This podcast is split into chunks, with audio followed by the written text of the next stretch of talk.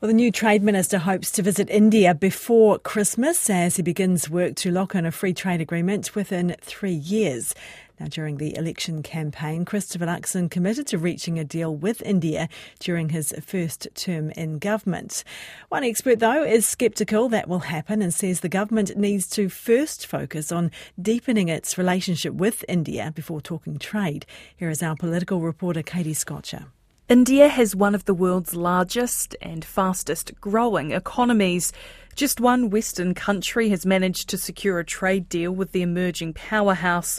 Christopher Luxon wants New Zealand to be the second making this ambitious commitment in the final days of the election campaign. We are going to get a, free trade agreement with India in our first term. That's important to us. Now in government, the new Trade Minister, Nationals Todd McClay, believes locking in a trade deal with India within three years is possible. We just can't uh, afford to let New Zealand be left behind when it comes to, you know, access and fair access to a, a market of 1.4 billion people. The laser focus on securing a free trade agreement agreement with India is a shift in position from the previous Labour government. A fair trade agreement at this time is not uh, a priority for New Zealand or, or, India. Rahul Sen, an AUT economics lecturer and trade expert, is sceptical a deal with India will be reached within three years. I would be cautiously optimistic to think that we can get an agreement in three years, but we could definitely lay the foundation to create an agreement. New Zealand has been here before. Sir John Key's government launched negotiations with India in 2010.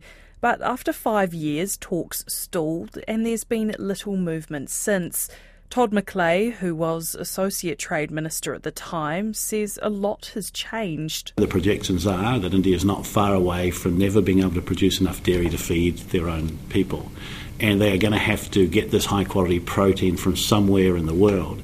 And they will look towards the countries they have trade deals with to do that, not the countries they don't have deals with. But dairy, New Zealand's largest export, is a likely stumbling block.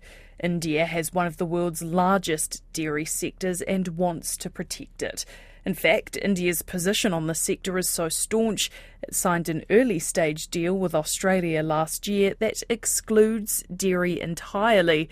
So, would Todd McClay be willing to do the same? Having been a previous negotiator and been involved in the negotiation to form the coalition government, it just doesn't make any sense to be talking about these things in public. But ultimately, what we said is everything has to be back on the table if we are to do justice to uh, the people of India and the people of New Zealand. And, you know, there'll be conversations we'll have. But before those conversations can even begin, Rahul Sen says the New Zealand government needs to first focus on strengthening its ties with India. Where the relations are at the moment, I think there's a lot more work to do at the government to government level to build up that relationship. Todd McClay accepts there is work to do too.